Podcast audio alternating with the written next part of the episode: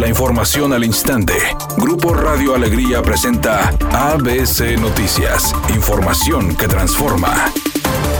El secretario de Salud en el Estado, Manuel de la O, reveló que en las últimas 24 horas se reportaron 1.770 casos de COVID-19 y 27 fallecimientos en la entidad. Por su parte, y ante el repunte de contagios de COVID-19 durante la tercera ola, la Procuraduría Federal del Consumidor aseguró que la mejor vacuna es la que esté disponible. Y a través de la revista del consumidor, la Profeco remarcó la importancia de la vacunación para prevenir esta enfermedad, debido a que las vacunas preparan al sistema inmunológico para detectar y combatir virus y bacterias. Además de con las cinco vacunas que se están aplicando en el país, AstraZeneca, Pfizer, CanSino, Sinovac y Sputnik. Mientras el Instituto Nacional de las Personas Adultas Mayores dio diferentes recomendaciones para mantener una buena salud como hacer ejercicio, mantener una dieta sana, dormir lo suficiente, realizar técnicas de relajación como yoga o practicar la meditación.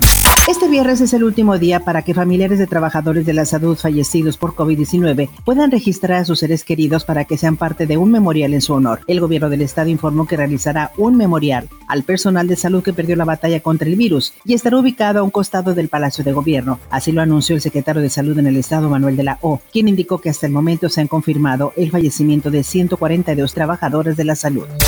Al concluir las operaciones cambiarias de este viernes, el peso mexicano tuvo una devaluación de 0.11% con relación al dólar estadounidense, por lo que la paridad peso dólar se ubicó en 19 pesos con 96 centavos por unidad. La depreciación de nuestra moneda, según especialistas, obedece a la publicación en Estados Unidos de la nómina no agrícola de julio que mostró la creación de 943 mil empleos.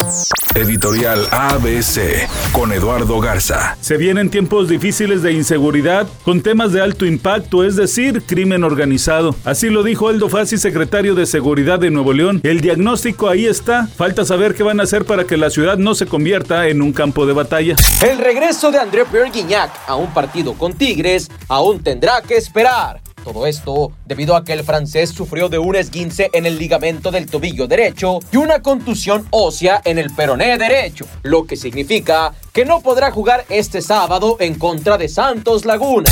La cantante Niurka dijo a través de las redes sociales que no se debe de quitar el dedo del renglón e invitó al público en general y sobre todo a sus colegas del medio artístico a seguir alzando la voz en pro de Cuba. Dijo que si bien es cierto que en los noticieros y en otros medios informativos ya no se ha hablado tanto del tema, el problema continúa, en Cuba la gente quiere su libertad y que ellos que tienen la oportunidad de dirigirse a las masas a través de las redes o de los medios deben comunicar este mensaje.